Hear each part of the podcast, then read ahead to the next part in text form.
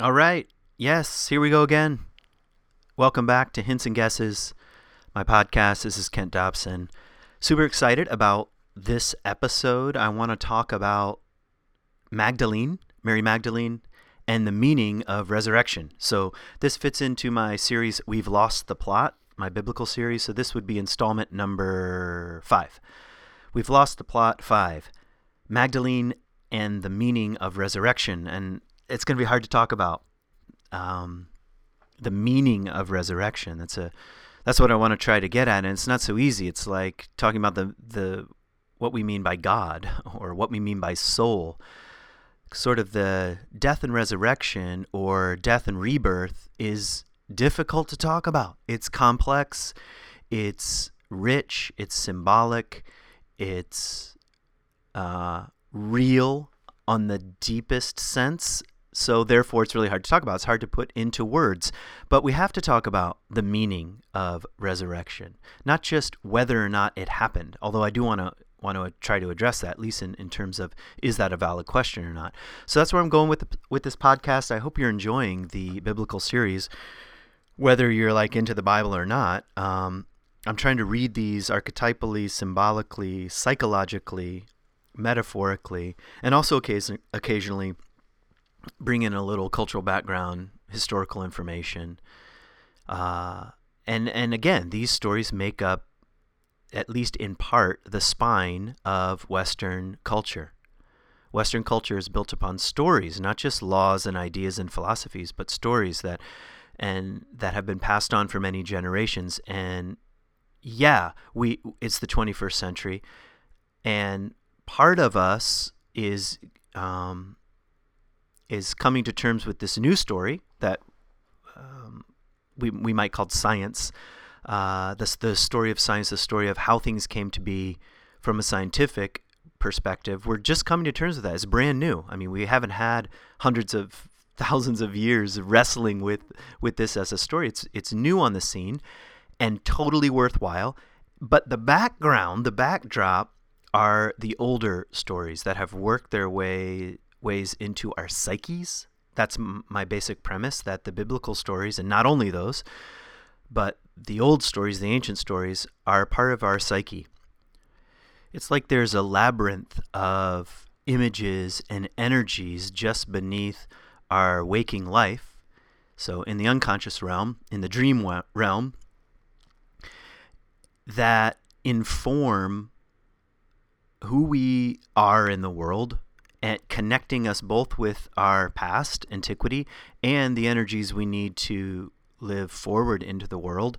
These old stories dip us into that stream, the archetypal stream, the symbolic stream that has always shaped humanity. So when when we let go of the Bible, say, um, or the other great um, wisdom texts, we do so at our own peril because uh, even a surface reading a surface reading of the Bible is a conversation about values and how should we live and what does a good society look like and and should we murder people and how should we treat the stranger and the neighbor and and our enemies. And so the bible's talking on that level but it's also talking on the level of the psyche. What what's really in there? It's cain and abel jacob and esau rebecca and sarah uh, ruth and boaz. These it's which those characters that I just named reveal on the symbolic level uh, what our own nature is made up of and the things that are, are at war within us. We, uh, particularly Cain and Abel, I mean, those are the, some of the most obvious ones. I know those are two male figures, but um, kind of a good boy that follows the rules and, and actually does things well and things go well for him, and a side of our psyche that is crouching at the door. That's the language of Cain and we have the capacity to murder the people that are closest to us. That's a complex view of human beings. And that came through a lot of trial and error and struggle and storytelling and, and authenticity and honesty and looking hard in the mirror. That's what wisdom texts do. So that's why I keep returning to these. And also, I think if we're going to continue to evolve as a society and as a culture, whether you're religious or not, we have to always be asking what needs to be integrated and fully owned from our past, not only sort of uh, on the level of the psyche, but just in terms of culture. Um, how did we get here is another way of putting it. And then, like a winnowing fan, right now in the present moment, what can carry us forward and what maybe can be let go of? It's like every generation has to wrestle with that. But what I think is a great kind of lie happening in our cultures that we can have a clean break. Just give me science, give me facts, and I need a clean break from from all of that sort of old mythological stuff. Just give me the facts and I can proceed. That does not work. Uh, science as a kind of language and image in a way for understanding what it means to be human absolutely valid and important one of the four quadrants in in uh, that's a reference to ken wilber um, who would say we need all quadrants all levels so one of the qu- quadrants is uh, external data and how we deal with that. In other words, scientific information, or what some people might call facts, absolutely essential. But it's a relatively new discipline. Science is for sure. And we haven't had thousands of years of the question of how to integrate this. And what's interesting is that science, scientific, scientific information, brain chemistry, is um, in conversation with the psychological, with the psyche, with the patterns that we have always known to be true, but largely through story and symbol. So then now they're in converse, conversation. So in other words, it's a freaking awesome time to be alive. All quadrants, all levels, all disciplines. Not that we can be the master of them all, but we have to be asking questions of integration. What's my main point? We can't let go of the Bible. Not really. Our psyches won't let us. Anyway, that's I've already said that or something like that on previous podcasts, so maybe it, I'm just repeating myself, which that's what the stories do. okay, anyway. Uh, yeah, before I get going, let me mention a couple things. Thank you very much for supporting me. I just, in the last couple podcasts, opened up the possibility of supporting this podcast through my website, I have a Patreon link on there, or you can just go to patreon.com forward slash Kent Dobson and you can support this thing directly, which is amazing that that can even happen, that there's sort of a relationship between um, what you value and the creator. I mean, it's like the um, there's no middle person anymore. It's it's amazing. So if you find some value in this and can have the means to support uh, this podcast, anything helps. In fact, because I've already now have a few Patreon people and um, which I'm really grateful for. So thank you. I've already purchased a better mic. I'm not using it yet. Uh, it's in the mail, but I'm I want to take some steps toward improving your experience and my experience of doing these. And anyway, it's just motivating. So um, really, I appreciate it. If you live in the Michigan area, I'm doing a retreat, a day retreat, May 11 from 9 to 3:30 in Ada, Michigan, which is pretty close to my house. And if you want to join a small group of people and do some nature oriented practices and conversations that are intended to deepen the conversation between your soul, who you are on the deeper level, and the natural world, kind of exchange that takes place, that's the purpose of the retreat. Um, so I invite you to that. You can check it out. Details are on my web- website. Look under events, I think, is where I put that. Uh, if that interests you, would love to see you along for that. I'll also be posting other summer oriented retreats and programs in the coming weeks, so you can check that out. Um, okay, now I want to talk about Magdalene and the meaning of resurrection. And I do so with fear and trepidation because I don't know. I don't know the meaning of resurrection. I know there's meaning there, and I know there's an untapped wellspring of meaning of which maybe I've had a few tastes of the surface. So it's there. It's there to be mined and also, um, I was going to say mined or uncovered, but maybe that's not even how the meaning, the search for the meaning of resurrection goes. Maybe it's, it, maybe it's more like you stumble upon something. Or maybe it's more like when something like resurrection is happening in your life, then you realize, yep, it's true the story is true. It's true on the deepest level. It's it's true beneath the historicity of the actual accounts. However, every time Easter comes around, somehow the conversation turns toward did Jesus actually resurrect from the dead or not? I think we've kind of left the question of was Jesus even a real person? I think any any sane scholar um, and any just I think disciplined ordinary layperson like me, uh, just taking a look at the texts and um, not only in the Bible but extra sources with archaeology and so forth, we can say he, he was a real dude. All right, yeah, he lived, he moved, he walked around, he had disciples. Um, the rough outlines of the story are there.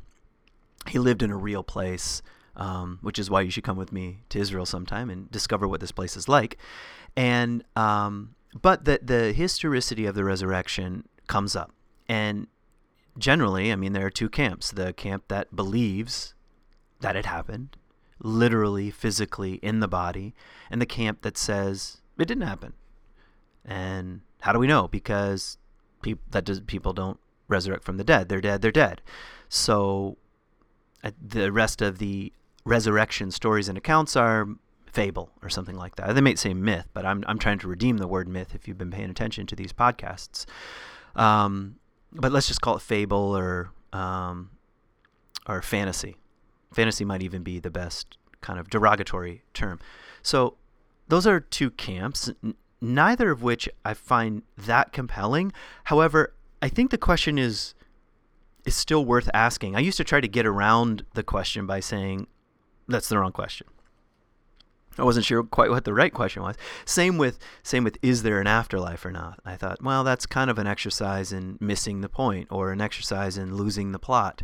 Um, however, any question that that you have that's on the sort of that strikes you deeply, like no, no, this is actually a question I'm I'm really wrestling with, is worth wrestling with, and I think historical scholarship and the stories themselves they should collide. So I'll try to ad- address not so much the answer, did he resurrect from the dead or not, because my archaeology professor used to always say, I don't know, I was not there. And I guess I would say that was my best impression of his accent. Um, yeah, I, I wasn't there. I don't know. I don't know in the way I know if my, you know, kid is uh, a real kid, you know? Well, I've seen my kid. So that kind of thing. So, Anyway, um, I think I'll try to address maybe the question of how to hold the question, period. And one time I heard, uh, I don't know if any of you listen to Jordan Peterson. I particularly like his stuff on the Bible. He reads it from sort of a Jungian psychological psychological perspective. Amazing. And um, but one time he was asked, I heard someone ask him, "Are you a believer?" And which is a loaded question. Or do you believe in God? I think they asked him. And his response was, "It's none of your damn business," you know.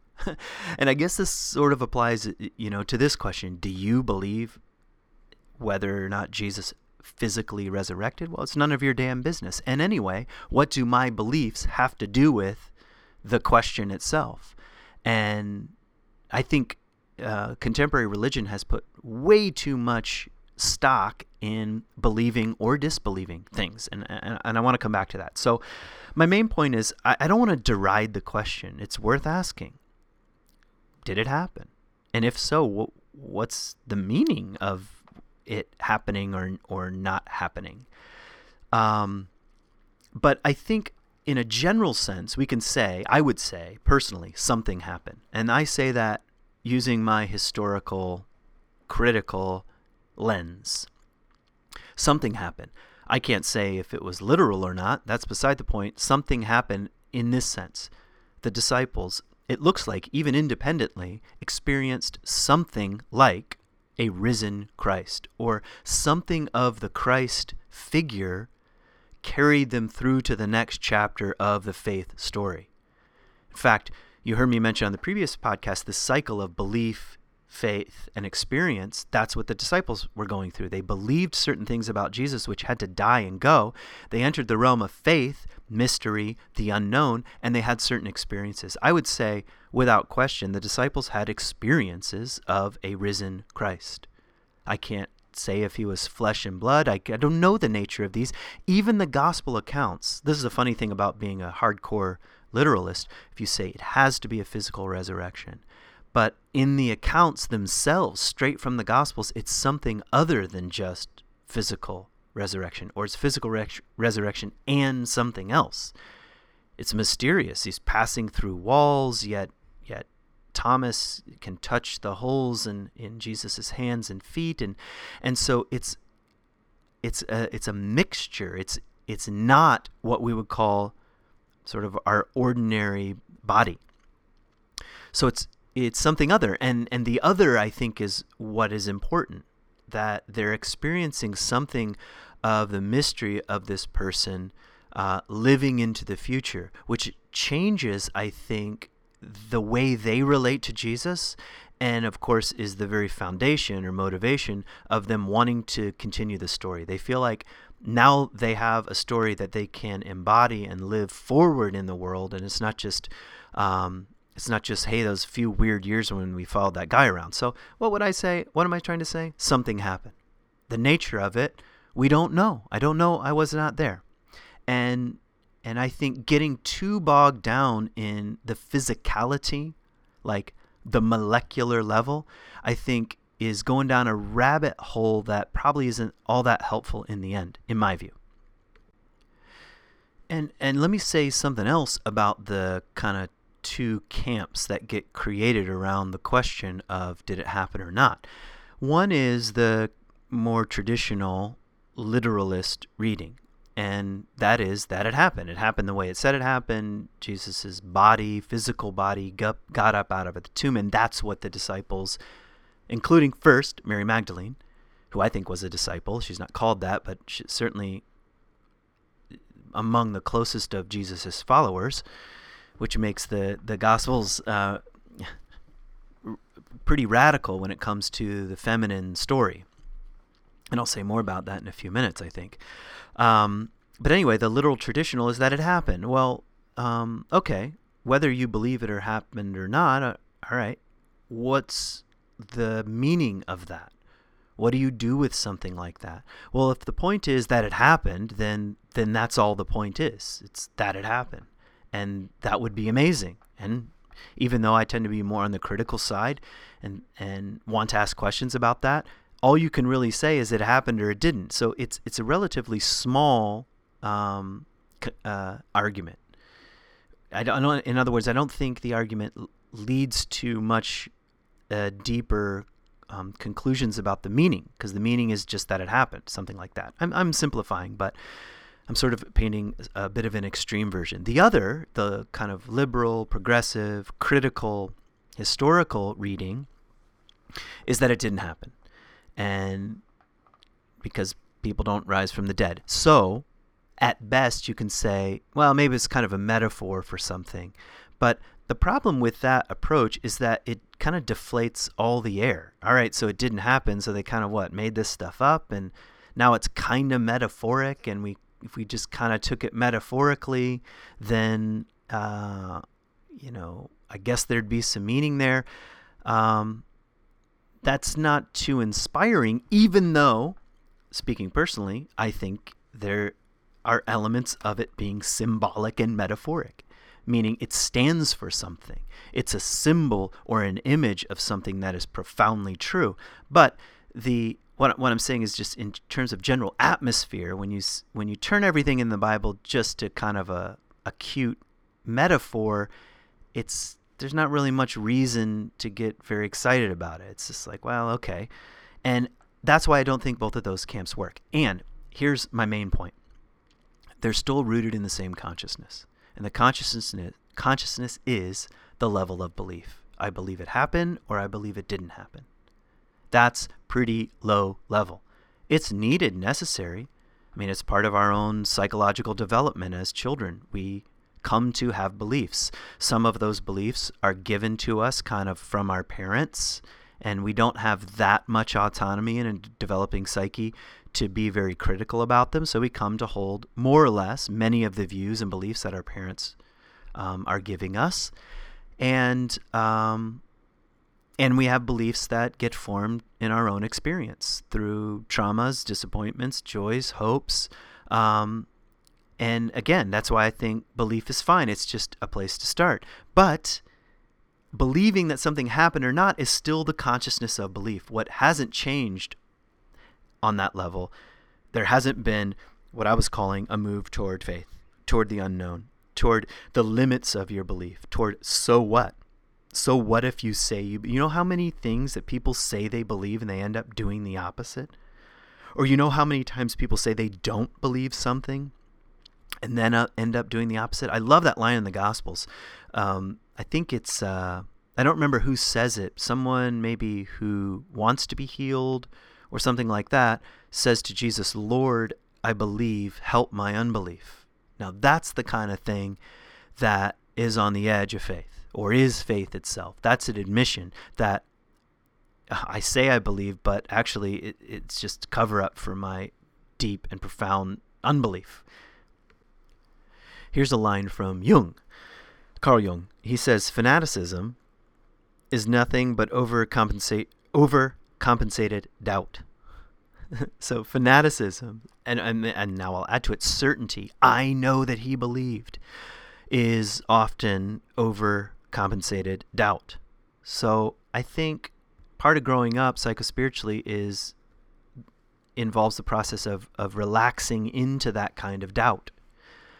Lord, I believe, help my unbelief. Or I believe and I don't believe. Or I believe and I believe it has some meaning, but I also believe that my beliefs have limits. That's approaching something a lot more complex and a lot more interesting, which leads to the next question of okay, regardless of its historicity. What does it mean? What is it revealing? What is it saying psychospiritually? What's it saying on the level of symbol, image, and truth? Truth with a capital T, um, which is way more interesting than truth with a small t, which is historical facts. The, the funny thing about historical facts is the thing that everybody is convinced is absolutely a fact. We have proven it based on our careful research, you know, five years later, a new piece of data comes in and the whole thing gets turned on its head. So um, it's something the ego loves because it can it can get its head around it. But I think, in my view, there is a truth that's deeper than our attachments to things being historical or not. And the story of death and resurrection leads us in that direction, as you'll see, I think, as the story unfolds here. So I, I want to um, use two stories. One I'll just refer to, and the other one I'll read. That have to that has to do with resurrection. So we can poke around in the meaning here, at least ask questions about the meaning. The first comes from Paul. Now, what I think many people forget because of you know 1700 years of Christendom is that the Gospels are not the oldest accounts. If you want the oldest accounts of uh, or oldest stories of someone in relationship to the risen Christ, you have to go to Paul himself. Paul is much older than the Gospels by 30, 40, 50 years. He's writing. And what's interesting about Paul is that he never met Jesus. Was not a disciple. He didn't follow Jesus around Galilee. He never saw any of the miracles. He never heard any of the teachings. More than that, he never read any of the Gospels. They weren't written yet. He, it's possible that he never even saw a single source, because um, scholars come up with something they call Quelle or source or sources that preceded the Gospels. It's a theory, and it's it's a pretty good one. But something like a source source material material was used, it's possible and likely that Paul didn't even have access to that. All he had was maybe some stories from Peter, but most importantly, he had his own experience. And that gets a little um, hard to get at too because part of Paul's experience is recorded in the in the book of Acts which is not written by Paul also many many decades after Paul's death so that's a bit of a um, there are already several layers uh, beyond the life of Paul in in the book of Acts. And scholars would say, okay, the story of the road to Damascus we need to take with a bit of a grain of salt here because it's not straight from Paul. So let's let's at least say, well, what did Paul say about resurrection? And one of the famous lines he says, if there's no resurrection of the dead, then our faith is meaningless. I'm paraphrasing a bit, which people say, all right, then therefore we have to believe in the physical resurrection. So Paul is poking around in something, and I don't want to minimize that. He's saying, no, there's something to uh, resurrection that sits at the very core of this spirituality, this movement, this way of being in the world that Paul has some experience with. And that's what I'm going to argue. He has an experience or some kind of experience with this resurrected Christ. So resurrection must matter. Again, when we're talking about the molecular level, I, I don't know if that's super helpful at this point because these documents are, you know, it's 1500 years before even the very beginnings of, of scientific inquiry. So they, they have to be held a little bit differently. But definitely, Paul is saying something central to this is rooted in the symbol of resurrection. And in that, he says that this is, I think, from Corinthians, if I'm not mistaken, but he says that Jesus appeared to Peter and James. And, and if you look at Paul's other texts, he's, he talks about when he went up to Jerusalem and met with them. So, in other words, confirming this, he heard it from them, confirming these uh, resurrection stories. And then he says, Lastly, he appeared to me. So, Paul, out of his own mouth, I think in Corinthians, he says, Jesus appeared to me. Now, he doesn't say much about that. And so you have to kind of combine that with Acts and a couple of other texts that describe some kind of what I would call mystical encounter. And if we take the, the, the story in Acts just at face value, uh, something of the resurrected Christ appears and blinds Paul, which is just so richly symbolic. In other words, gives him the physical experience of his own of his own spiritual point of view. Look how blind you are, you are blind. And has to stumble around for three days, just like the um, three days in the tomb, and then something like scales fall from his eyes, and and and he realizes he's wrong. He's wrong about this figure, and what Jesus says to him, according to Acts, is, "Why do you persecute me, Paul? Why why why are you coming after me? You're um, you're you're attacking the wrong thing here." And so that maybe with another one that um, Paul says he was taken up to the third heaven again, and he says, I can't tell you anything about it. That's another kind of mystical encounter he has. The reason why I'm emphasizing that word and, and also experience is because in my really simple threefold model of spiritual change, belief, faith, and experience, Paul's going through something like this. He has certain beliefs about who Jesus is, namely, um, maybe a false Messiah like figure that will lead, is leading people astray and they're telling things that aren't true about him and he was killed by the Romans. Whatever his storyline was, they were really firmly held beliefs. He was fanatical about them, thus, obviously, suppressing his doubt. And quickly, very quickly, he's blinded. So, this is a kind of more radical uh, encounter and he moves into the realm of the unknown. I don't know what I'm talking about and has to stumble around for a few days. And if you do all the math with Paul, it says something like 14 years later, he goes up to visit Peter and James. James is the brother of Jesus, and Peter is, is in the, the main disciple, or one of them at least. And, and which is quite a long time period of transition and change. And shortly thereafter, after this encounter, he becomes what we think of as kind of Paul the preacher wandering around the Roman Empire telling the story of Jesus.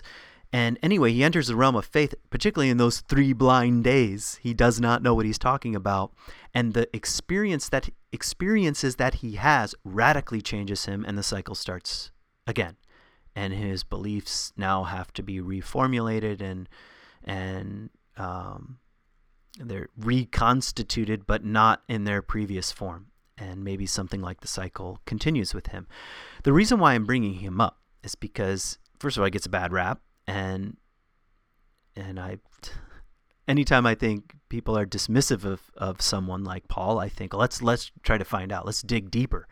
So um, that's one reason, but the second is he he has potentially an experience that perhaps is at the very core of the symbolic possibilities hidden in the image of resurrection. It's kind of a long sentence. He experiences what's is potentially the experience of every person connected in one way, shape, or form to this Christ figure. He doesn't experience an anomaly. And I'm not saying right now that Jesus is going to appear to you as you're like on the way to work and be like, hey, why do you persecute me? Maybe that would be awesome. You should ask him like what he's been up to if he does that. But my main point is something like encounter or experience with the resurrected Christ is the very heartbeat of this new movement. You too can experience something of the resurrected Christ. That is a way different possibility than you should believe certain things happened to this man, namely, he resurrected from the dead. Those are really different things. They're not mutually exclusive by any way, shape, or form. But what's so amazing about Paul is he believed that Jesus did not resurrect from the dead, and he has this encounter. So, again, do your beliefs about it really matter all that much? And what can we say about what's what's being imagined here as a possibility?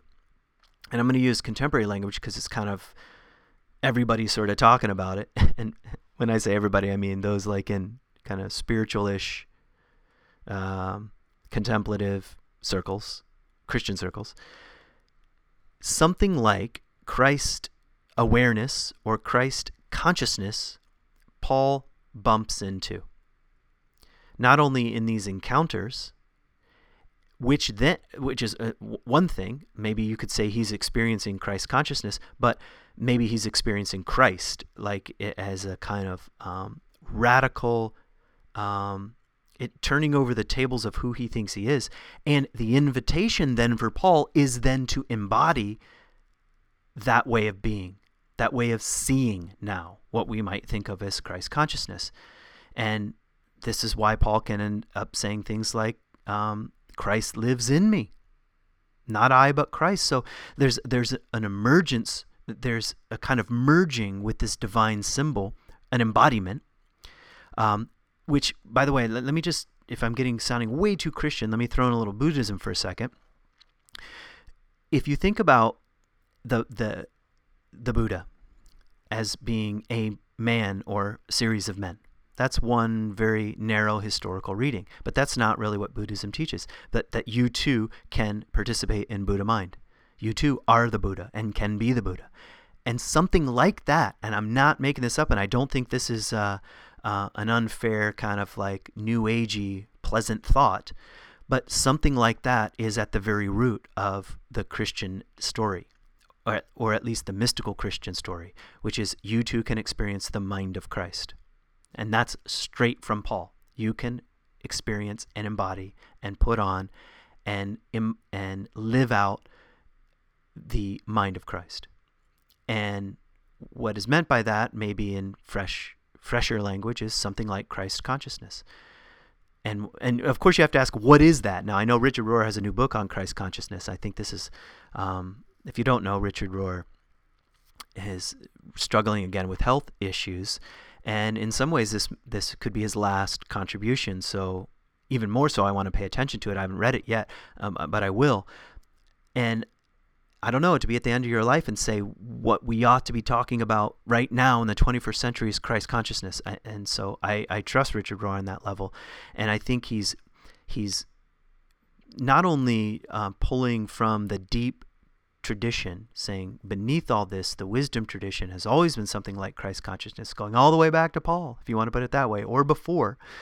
Um, but that something about the future of how we are related to the story um, has to be infused with this Christ consciousness. It can no longer just be um, a tribal story based on doctrines and beliefs that we say we hold, and anybody who doesn't hold them is not one of us. This is not getting us anywhere.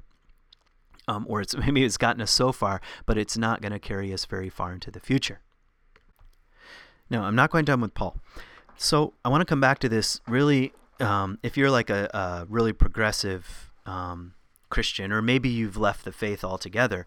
And maybe some of that had to do with I don't really think this, you know, s- stuff literally happened, and uh, you know, so I'm I'm kind of out of here.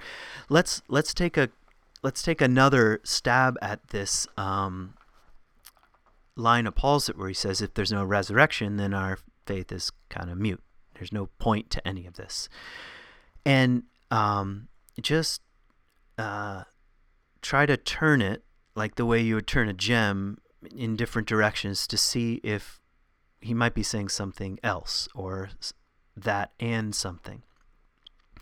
And anyway, I mean, we I remember in in graduate school realizing for the first time. I mean, it was really like a like a revelation, like a Damascus Road experience. And, it, and here was the revelation: I don't have to agree with Paul, like, and because that was so, sort of the theological pressure. I have to get the reading right of him because so much of Christianity, especially when it comes to beliefs and doctrines, is rooted in the statements of Paul and certain interpretations of those statements. But I'll, it was like like a giant weight had been lifted off my shoulders. I don't even have to agree with the guy. Now that doesn't mean I shouldn't take him seriously. And actually, the opposite happened. The moment I said I don't have to agree with him, then the more interested I became. All right, then what is he talking about? And where am I wrong and where where do I think he is wrong and where you know where where is he right and I don't didn't really see that before. Anyway, concerning this statement, if there's no resurrection, our faith is meaningless. Um, what I find interesting, in a little bit of a historical background here, is that the Pharisees believed in physical resurrection. As far as we know, we know that from the Gospels. We also know that from a few other sources. Um, and that that was a relatively new phenomenon in what could be called Judaism or the emergence of Judaism. And even the New Testament tells us that the Sadducees did not believe in resurrection of the dead. So it was a debate. It wasn't a done deal, which is that alone should tell you um, that Judaism and then what emerged as Christianity was hotly and lively debated and as it should be, as all kind of ideas and beliefs should um, be challenged and questioned and doubted and turned over, and and they should bump into their opposites. That's part of how you find out what's true in them and what's not. Uh, but anyway, the first century turned out to be a pretty interesting time period, and the Pharisees believed in a physical resurrection. And there are a couple of different texts in the in the in the Hebrew Bible that seem to allude to this, like the Valley of Dry Bones in Ezekiel, where they he's sort of musing poetically, imagining that that these the bones of the the Jewish people will be kind of reconstituted and they'll come back into uh, their homeland and whatever. It's a, it's a complicated and very intriguing text, and one temptation is to read that quite literally. I call it a temptation because um, any kind of poetry begs interpretation. So it's sort of saying, interpret me. That's the challenge of any uh, poetic text. And that text, along with, I mean, scholars say the influence of some other, um, I don't want to get into to tons of cultural background information, but perhaps influences outside of the uh, Old Testament, Hebrew scripture, even Jewish traditions that were influenced the, the idea that there is such a thing as an afterlife, because it's not really in the Old Testament. There's not an afterlife. And if there is an afterlife, what is the nature of it? That's the next question. And the Pharisees, which Paul was a Pharisee, that's why I'm bringing this up, believed that, oh no, um, there is uh, a physical resurrection and we'll be sort of reunited in a sense with our body, which made burial very, very important. And in Judaism, you want to collect all of the body parts, all of the bones, and put them in a single tomb because you don't want to be missing a piece upon resurrection. That was the idea. And it, that sounds a bit silly, but it's really not. It's, it's communicating something quite powerful, which is what I think is, is kind of amazing. So the Greeks, very roughly speaking, and again, saying the Greeks believed is a little like saying the Jews believed. It depends on what Greek you were talking to, I, I, I imagine. But there was a kind of separation between body and soul in Hellenistic Greek thought. And if there was an afterlife, that was the place where the soul went and the body did not. There's a split. And even Gnosticism in Christianity, which um, the Gnostic texts are, are precede Christian Gnosticism, uh, very much has a this kind of splitness. I know the Gnostics have some interesting things to offer, and a lot of um, maybe you've bumped into some Gnostic stuff if you're into contemplative Christianity, but let's just keep it at the separation level right now. They're big time dualism, body and soul totally separate. And even in really, um, I was going to say hardcore Gnosticism. the problem, with, by the way, with the Gnostics is most of what we know of them come from their enemies, which means we don't know all that much about them. But one of the things that um, that comes from them was the idea that um, that the flesh itself, the body, and even the physical creation was created by a negative um, or evil God. And then there is the good God that create, created everything that's pure and spirit. And so that idea preceded Christianity and works its way into, even perhaps into some of Paul's writings with the flesh spirit split that he seems to have. Um, but the reason why I'm bringing that up is that the Greek slash Gnostic idea that these are totally separate is not really a part of Pharisaic Judaism. And Judaism, I think, offers something very unique and lays the groundwork for what Christians would call the incarnation, and that is the body matters. The body matters. How you live in your body every day in the most ordinary sense is your spirituality. That's why Judaism is so obsessed with laws that are concrete that have to do with the body. Everything from do you wash your hands to where do you go to the bathroom to um, what happens during your, your monthly period um, if you're a woman. Um, eh, what kind of clothes do I wear? Um, how do I how do I wash my body? Um, in other words, spirituality is not abstracted out from the concrete realities of, of the body, the body, the body. Which in some ways is such a relief to to to those of us who get kind of caught up into the, the cycles of the mind and sort of fly higher and higher and higher like Icarus toward the sun until our wings melt and we crash back down to earth. Judaism is very earthy. And to say the physical body matters and the physical um, ness of our body is the thing that needs to be resurrected, which is another way of communicating the opposite from the Greek notion, which is the body and the soul are one. Body, soul, mind, one. Um, I mean, in a way, as I think about it just now, it's in the Shema, Shema Israel, Adonai Eloheinu, Adonai Echad. Hear, O Israel, the Lord our God, the Lord is one. Love the Lord your God with all your heart, with all your soul, with all your mind, with all your you know love the lord your god with all your heart with all your soul with all your body with every everything that you have. There's a kind of unity um, and, and again it's kind of a philosophical idea i suppose but is communicated in sort of the spirituality of judaism. That is a great gift. We need more of that in the world. I personally think less splits more integration. And it's so funny to me that christianity can just go, yes, Jesus had to physically res- resurrect, but then our ideas about the afterlife almost have nothing to do with that idea, which is my body goes into the ground and my soul flies up to God, where, you know, maybe I get a kind of body, but we, we've, we kept the dualistic Gnostic Greek split, um, unlike um, what, what was originally in the streams of the first century Pharisaic approach. Anyway. I don't know if that's interesting to you or not. It's a, I mean, it's like it's interesting to me, so I hope at least something in there is interesting to you. What else can we say about that? I think we can say there would be no doctrine of the incarnation without this, I think, Pharisaic, um, rabbinic, Jewish intuition. Meaning, when I say incarnation, what I mean is God dwells in flesh that the divine is at home in the ordinary, in the body, in bodily functions, in the in the crassness and humanness and beauty of the human form. That's the miracle of the incarnation. That's what the incarnation is communicating. And we also have to ask on the level of symbol, what does that have to do with us? Because uh, the the deepest mystery of Christianity is that something of the divine dwelled in Christ and something of the divine dwells in you.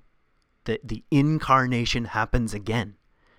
I mean that is Christianity's most radical, the most unbelievably radical, egalitarian, democratic um, messiness. That's the what Christianity at its best seems to be communicating that even in our ordinary messiness, something of the divine dwells again, or is embodied, or is incarnated. And to come into greater contact with this incarnation, in a way, is to have the Christ consciousness, the same consciousness of Christ. Remember, Jesus says, I and the Father are one, and I pray that they, meaning you and I, may be one as we are one. That the union, the kind of transcendent union uh, at the heart of the, the Christ symbol is can be embodied and embraced and lived in the ordinariness of our life, not in some I'll fly away someday and my soul will zip on up there to, to God and kind of hang out. But no, the the incarnation is to live again. That that's where I think Christianity is crazy radical. So my opening question was what's the meaning of resurrection? Well, you know, in a Pauline sense, the meaning of the resurrection is that I think something like we can experience the same cycle, the same blindness to sight, the same death to resurrection, the same buried in the tomb to new life from our ordinary, egoic, selfish, self interested, um, narcissistic, egocentric consciousness to a wider field. Like Rilke says, I live my life in widening circles that move out across the world. And around the cycle it comes, and something of our own consciousness widens, to use Christian language, widens into more of the mind of Christ or Christ consciousness. Greater and greater expansion, including more and more and more, and embodying more and more of the divine in the ordinary. That's how um, to use Rilke's metaphor, that move out across the world. So I'm sort of mixing the two images here. The meaning of the resurrection is that you can experience something of it, and something of the risen Christ can be experienced. It might even be possible that you might have a Damascus Road experience with Christ consciousness and not even call it Christ, but some kind of falling away of the scales um, to see the world the way it really is, and to see that the divine is not separate that the soul and the body uh, and and the spirit, there's a kind of um, seed of possibility, and also the reality of of integration and union. There it is. Okay, which um, leads me to to bring in two other um, uh, patterns at this point. And this is something I started playing with a couple years ago. I was teaching at my friend uh, Ryan Meeks's uh, church in Seattle, or it's not in Seattle, but near Bothell, and East Lake Community Church. Amazing place. I'll be there again this summer. We'll be doing a retreat together. So there, there's a little plug. Uh, and anyway, I, I started, I, I found myself saying something every once in a while I say something and, and it feels like, oh, where did that emerge from?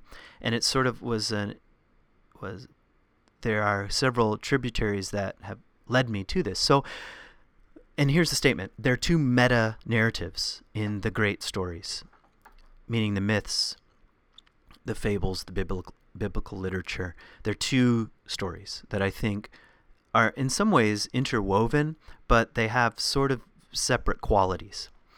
And the first is the hero's journey that Joseph Campbell made so famous. And I know, whew, we almost are sick of hearing about the hero's journey if you're in certain circles.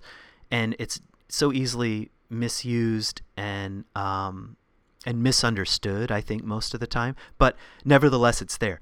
And if you don't like the word hero, the journey, the journey itself from A to B.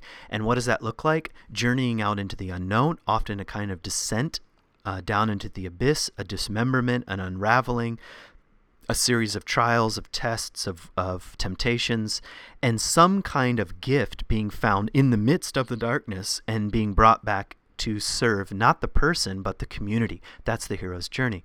Or to come back up and experience a kind of union, oneness um, uh, with the divine, even, especially according to Joseph Campbell.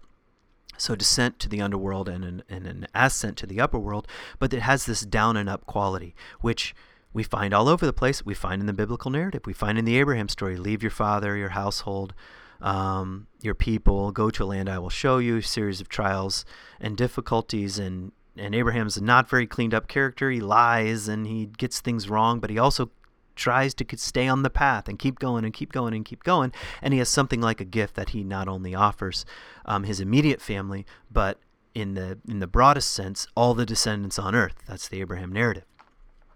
That's a hero's journey.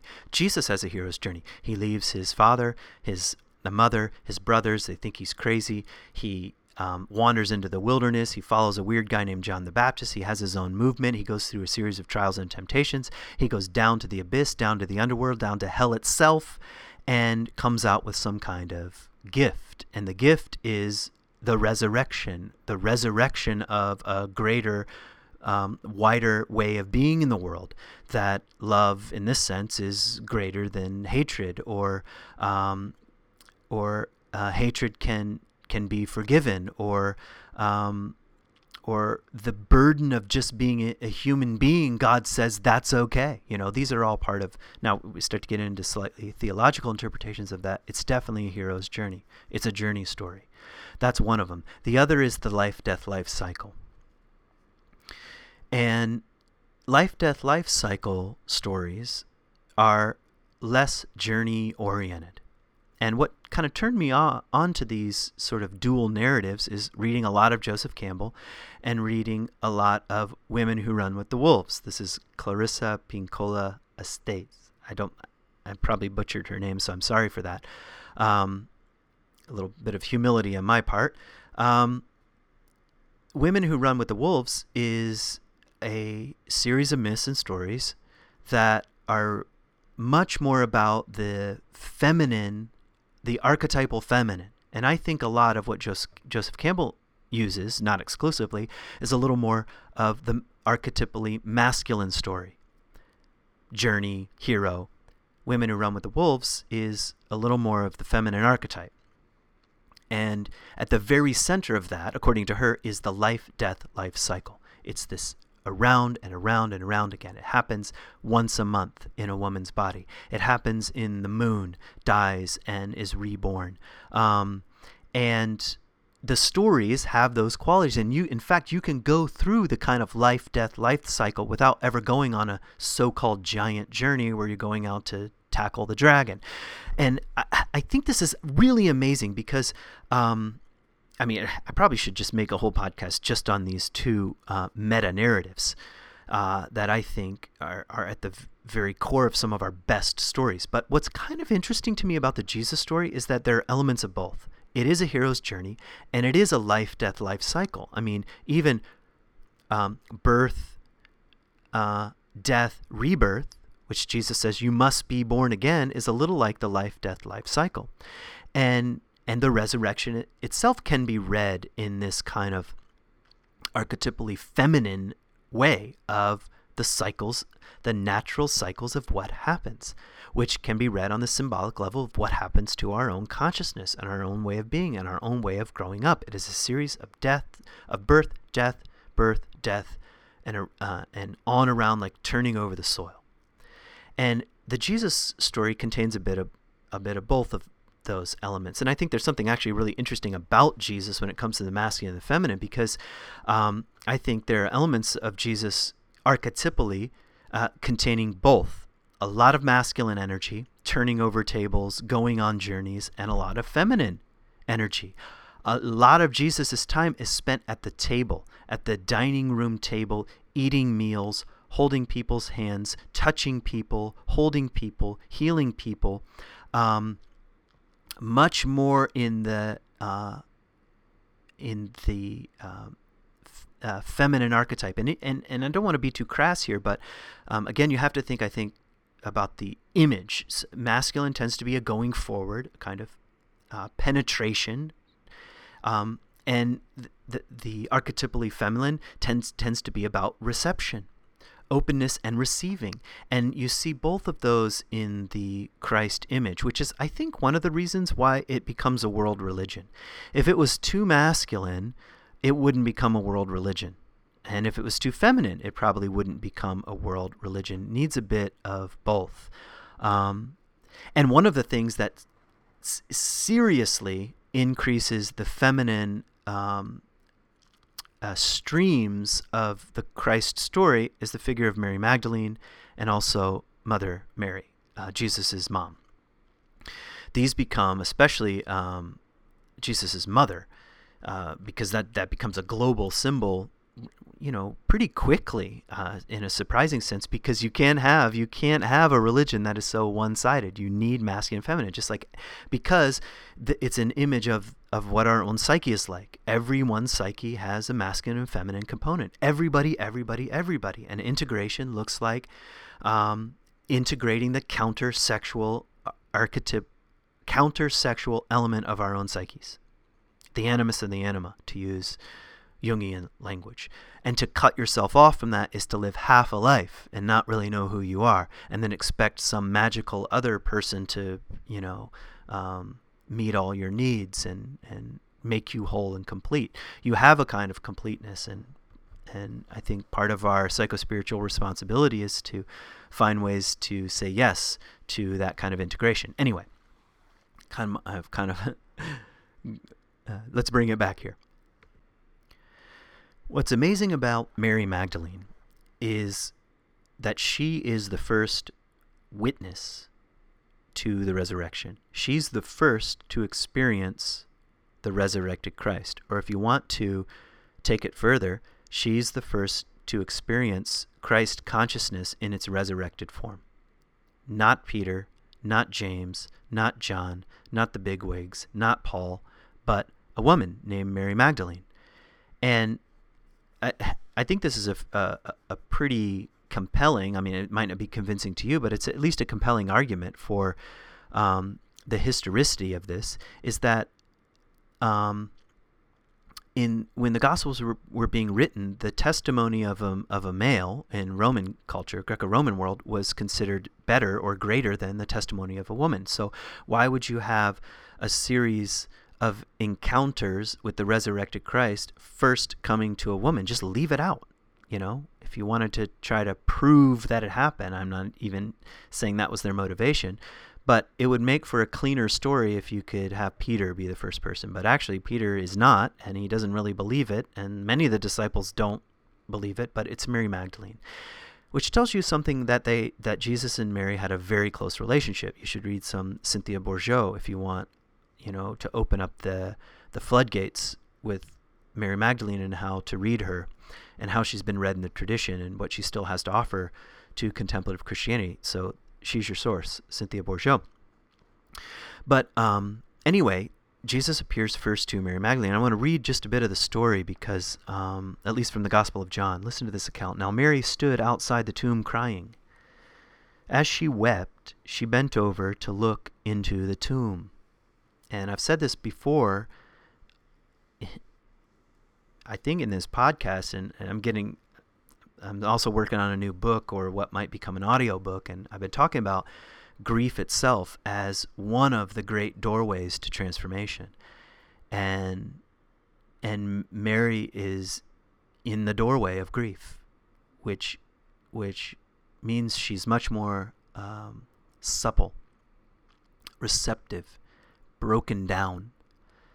Those who refuse to grieve often are those who can't grow up, even out of, you know, um, traumatic circumstances or difficulties. Those who can't grieve can't grow out of it. And she's already on the, the very next day deep in grief. And it says, and and saw two angels in white seated where Jesus' body had been, one at the head and the other at the foot. They asked her, Woman, why are you crying? They have taken my Lord away, she said, and I don't know where they have put him. At this, she turned around and saw Jesus standing there and did not realize it was Jesus. which is very interesting. I mean, let's just say they were super close. I mean, you could go so far as to say, you know, in the sort of conspiracy theorist world that they're, you know, were a thing. They were, you know, boyfriend, girlfriend, married. Uh, um, it, it, doesn't imply that in the text, but definitely there's a kind of intimacy there that is way more than um, like waving at your neighbor, you know, when when you you know see them mowing their lawn or something. She doesn't recognize Jesus, and I think again we want to always be be asking, what's what what possibility does this image serve symbolically? Well, it's saying something like, you can see and not see. And you can hear the voice of Jesus but not recognize the voice of Jesus. Or you can be so uh, blinded by your previous attachments to your beliefs and ideas about Jesus that you can't see what's right in front of your face. That's a lot of Christianity n- refusing to grow up saying, no, it has to be exactly what I was told, exactly like this. It had to happen like this, 100%. That's like Jesus saying to you, hey, why are you crying? And you're not recognizing him. You're like, I, you know, what are you talking about? Thinking he was the gardener, she said, Sir, if you have carried him away, tell me where you have put him. So not only does she not recognize Jesus, she thinks Jesus is somebody else. And I want to open up that. I want to actually uh, blow this text up in a second with something that Richard Rohr said, but I want to hold on to it for just a second. Again, as far as the, the simple reading of this story, she doesn't recognize him. And, and actually, she, she thinks he's somebody that he's not, which is very intriguing to me. Jesus said to her, Mary. So there's a, he, he says something that is so beautiful, just like your personal name.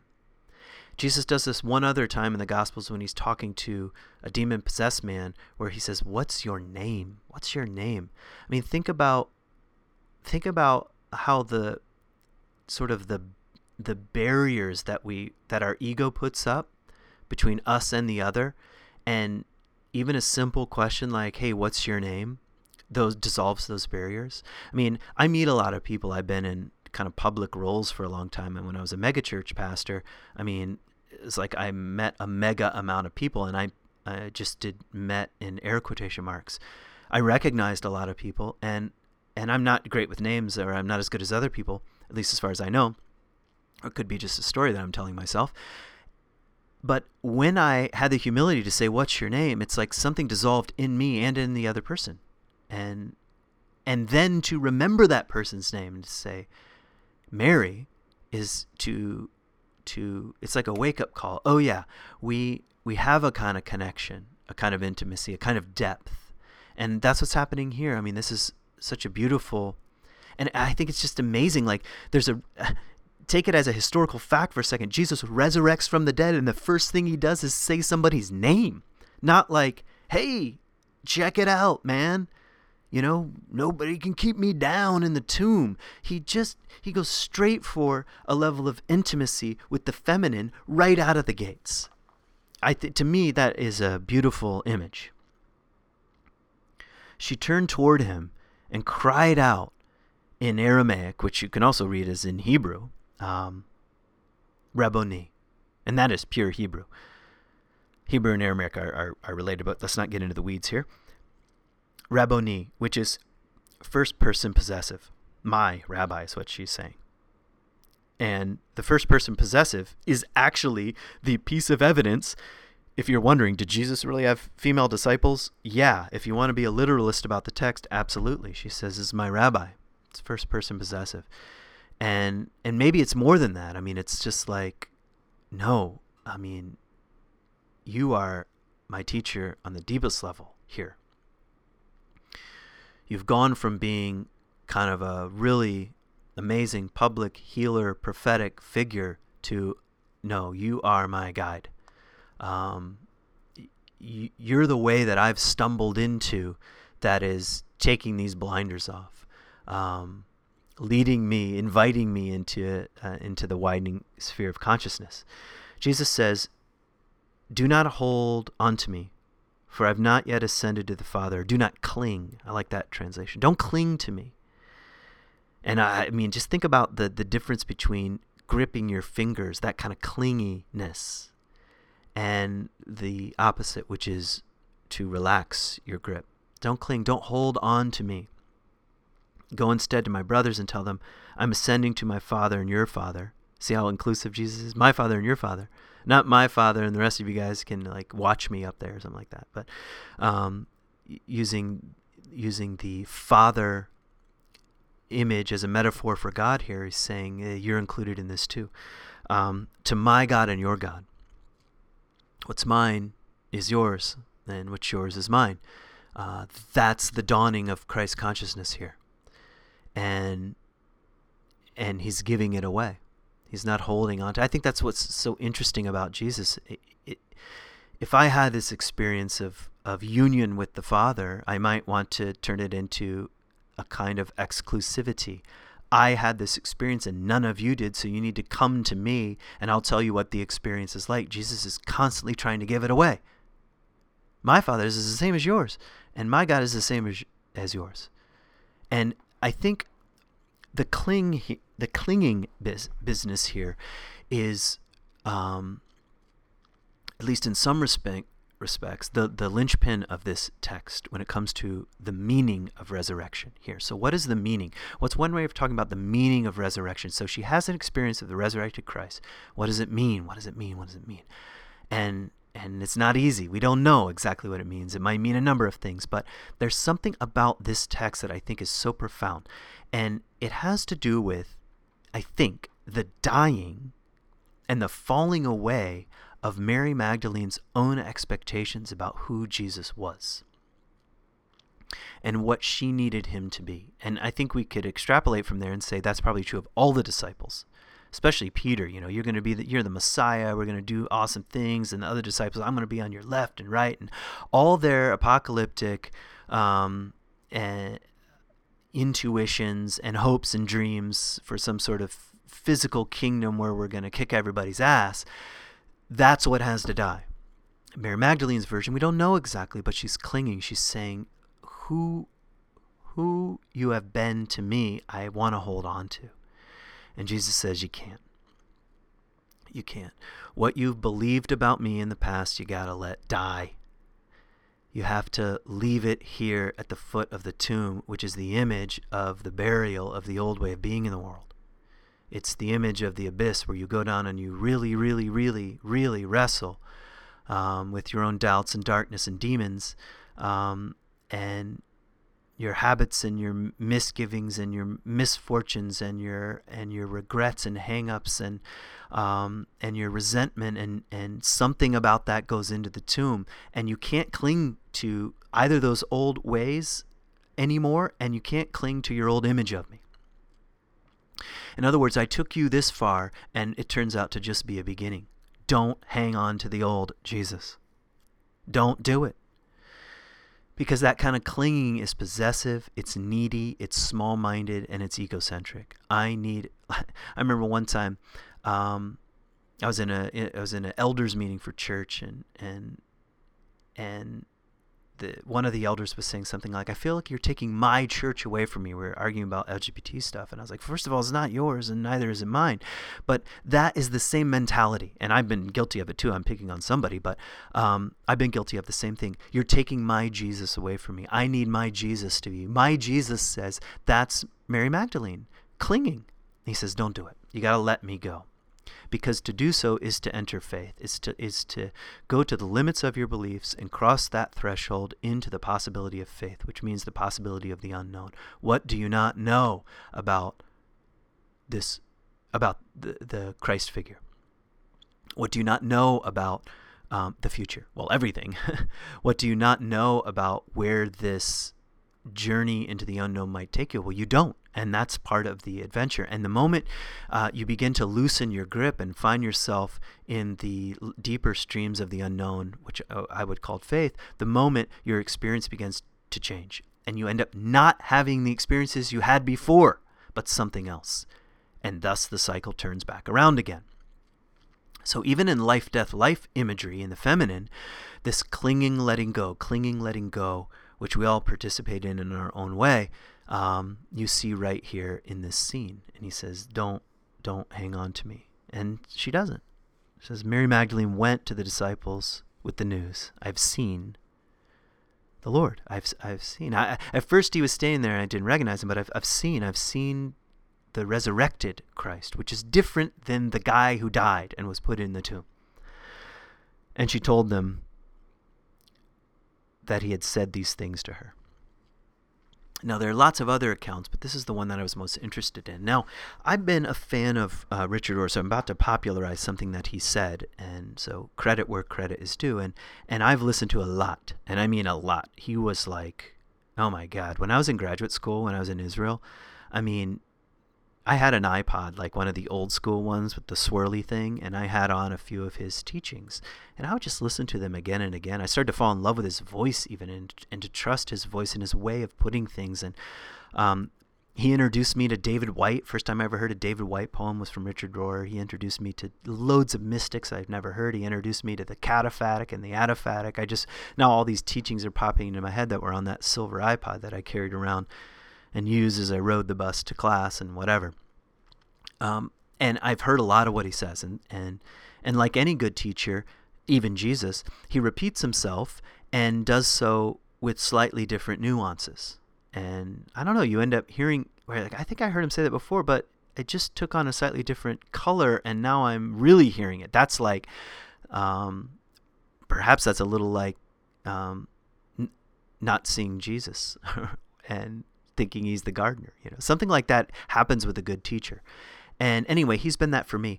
And um, so last year, I guess at the living school, this is Richard Rohr's school, and, and my wife uh, goes to living school, and she was at a conference where where Rohr, Rohr was teaching, and this is what he said about this text. Someone read the verse, or he or he read the verse. It said, um, "Thinking he was the gardener, he said, That's because he was.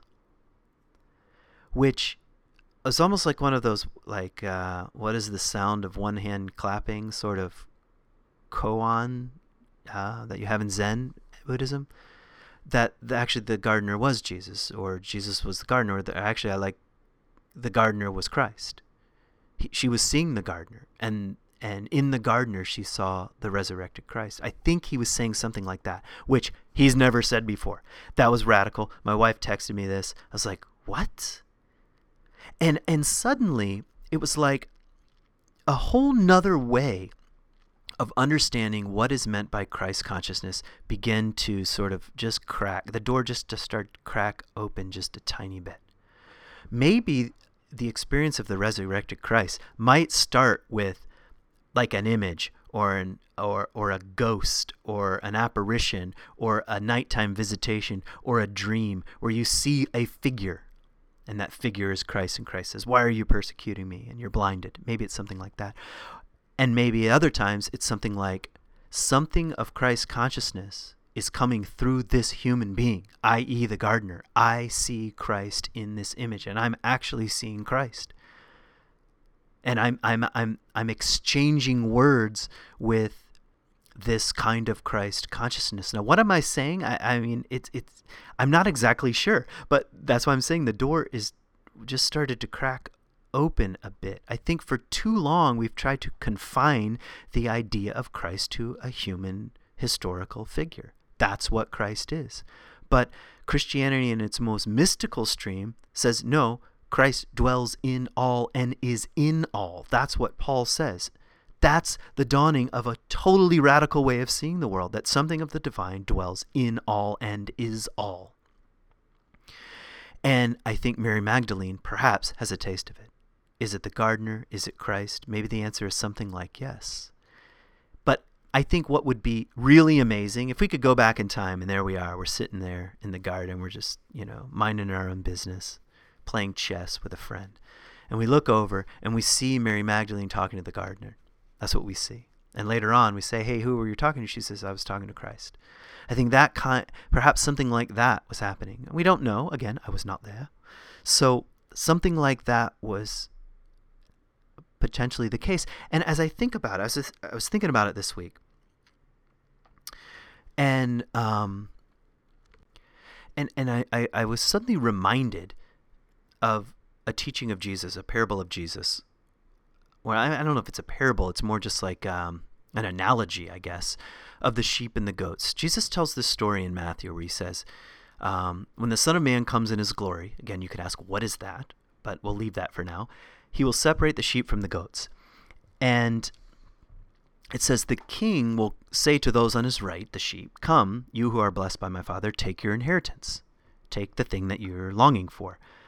The kingdom prepared for you since the creation of the world. So, um, the sort of the, the deepest longings for is coming out in a metaphor here for the kingdom what you've what you've been longing for what your heart and soul has been longing for is now yours and this is why for I was hungry and you gave me something to eat. I was thirsty and you gave me something to drink. I was a stranger and you invited me in. I needed clothes and you clothed me. I was sick and you looked after me. I was in prison and you came to visit me. The righteous will say, When do we see you? You know, we didn't see you doing any of these things. He says, When did we see you a stranger, invite you in, or needing clothes or clothe you? When did we see you sick or in prison or go to visit you? The king will reply, Truly I tell you, whatever you did for the one of le- the least of these brothers and sisters of mine, you did for me. That is out of the mouth of Jesus. that is a seed planted in with among the disciples about the nature of Christ consciousness. That the divine, the divine indwelling, the capacity for even greater divine indwelling dwells in every single human being, especially among the least. And Jesus is saying in sort of strange and mystical terms when you uh, cared for the marginalized, I guess that would be a way of summarizing this. When you turned to the other and treated them just like a human being. You did that to me. That is very much like what I'm saying about this gardener in Christ. Is it was it the gardener or was it the resurrected Christ? The answer is yes. And when it comes to treating a fellow human being as a deeply um, as as deeply as you can as a sacred uh, incarnate dwelling of the divine, even for a moment, even visiting them one time, turning your attention in that way is treating them as if they were Christ. And, and by the way, that doesn't um, take away like well, because there's a there's a side to that teaching that it sounds a bit weird to the contemporary ear, like almost a bit condescending. Well, I'll help you out because I'm really helping Jesus. I don't I don't think that's what's meant here. I think it's way richer than that. That um, something of of of the Christ is incarnate even in the most forgotten and neglected person. And if you can begin, and I think even begin to see the world that way, you're beginning to see with the eyes of Christ. So I want to try to um, land this plane, which I guess I've just been flying all over the place like one of those little trick planes. And um, trying to at least get near the question of what is the meaning of resurrection. And and this week I was drawn again to uh, a passage by uh, Thomas Merton. And let me just look at my journal real quick because I wrote it down, um, and I want to read it to you. Um, okay, here it is. A very famous passage, and I guess what I'd like to say about it right from the beginning is that uh, this passage I, was written um, uh, closer to the end of Thomas Merton's life. Excuse me. And the reason why I'm bringing that in as a detail is that he'd been in the monastery a long time. He had committed himself to God and to separation and to holiness and to prayer and to silence. He was a Cistercian monk, so silence was um, it's a silent order. And I guess in the cauldron of such severe discipline and uh, simplicity, uh, he was able to tap, or the, I should say, the muse tapped him on the shoulder, and he became one of the most prolific uh, voices for uh, mystical Christianity and for contemplative Christianity and for a, a, blending of the East and the West, of the great gifts of Buddhism, um, and what that had to do with the the mystical streams of Christianity. He just was like a, a just just flowed through him. Lots of texts. So here's one of the more famous ones that I think hints around at the kind of Christ consciousness that I think Mary Magdalene is is experiencing. Perhaps Paul perhaps Paul experienced here at the beginning, and here it is in contemporary form. In Louisville, at the center of Fourth and Walnut, in the center of the shopping district, so not back in the tidy monastery, I was suddenly overwhelmed with the realization that I loved all those people and that they were mine and I theirs. Do you hear that? It's just like Jesus. I'm going to my Father and your Father, and um, my God and your God, and and there, there's there's a kind of intimacy here being expressed. I loved all those people. They were mine and I theirs, and we could not be alien to one another, even though we were total strangers. Which again, I can't help thinking of this Matthew chapter 25. You know, I was a stranger and you invited me in. And he's saying, I, I, my, the scales are falling away and, and we're not aliens here, even though uh, we're strangers. It was like waking from a dream of separateness. And, and of course, if you know anything about Buddhism, Buddhism teaches about the illusion of separateness, that that it's part of the ego's game, that everything is so separate, that I, I, I am a separate individual. But there's a deep interconnectedness that you that you don't really discover by your sophistication, but you stumble into, and it's more like waking from a dream. It, I, I, it was like waking from a dream of separateness, of spurious self isolation in a special world you might say, oh, that, yeah, that's the monastery, separation and isolation in a very special world. But is that not the path that that many of us are tempted to take? If I could just, if I could get out of the muddy, dirty, messy, complicated, you know, realities of my ordinary existence and go to a special place. For me, that's like pristine nature. Um, get away from it all, and, and there's certainly reasons to do that. Believe me but sort of like if I could just elevate myself and transcend my ordinary reality, we're back to the Gnostic dualism. Um, that there's a special spiritual plane and I can leave my body. And I don't think that's what Thomas Merton is describing here. Um, he goes on of spurious self isolation in a special world, the world of renunciation and supposed holiness. What a critique of his own choices. Man, that's someone who's at the doorstep of, of really discovering some wisdom from experience. I tried to renounce everything in a kind of special, pseudo, hyper spiritual holiness. And then he says this this sense of liberation from illusory difference was such a relief and such a joy to me that I almost laughed out loud. I think that's a sign of some of the best spiritual insight. It's funny. It's when you when you when you're confronted by your own blindness. I don't think you want to turn toward that with that shaming loyal soldier voice and say how stupid that I could have been so blind, but it's almost funny like, "Oh my god." Waking from a dream, he almost laughs out loud. I have the immense joy of being human, he says, a member of a race in which God himself became incarnate. There's the mystery of incarnation in its deepest form here. As if the sorrows and stupidities of the human condition could overwhelm me. Now I realize what we are. And if only everyone could realize this, but it cannot be explained. There is no way of telling people that they are walking around shining like the sun.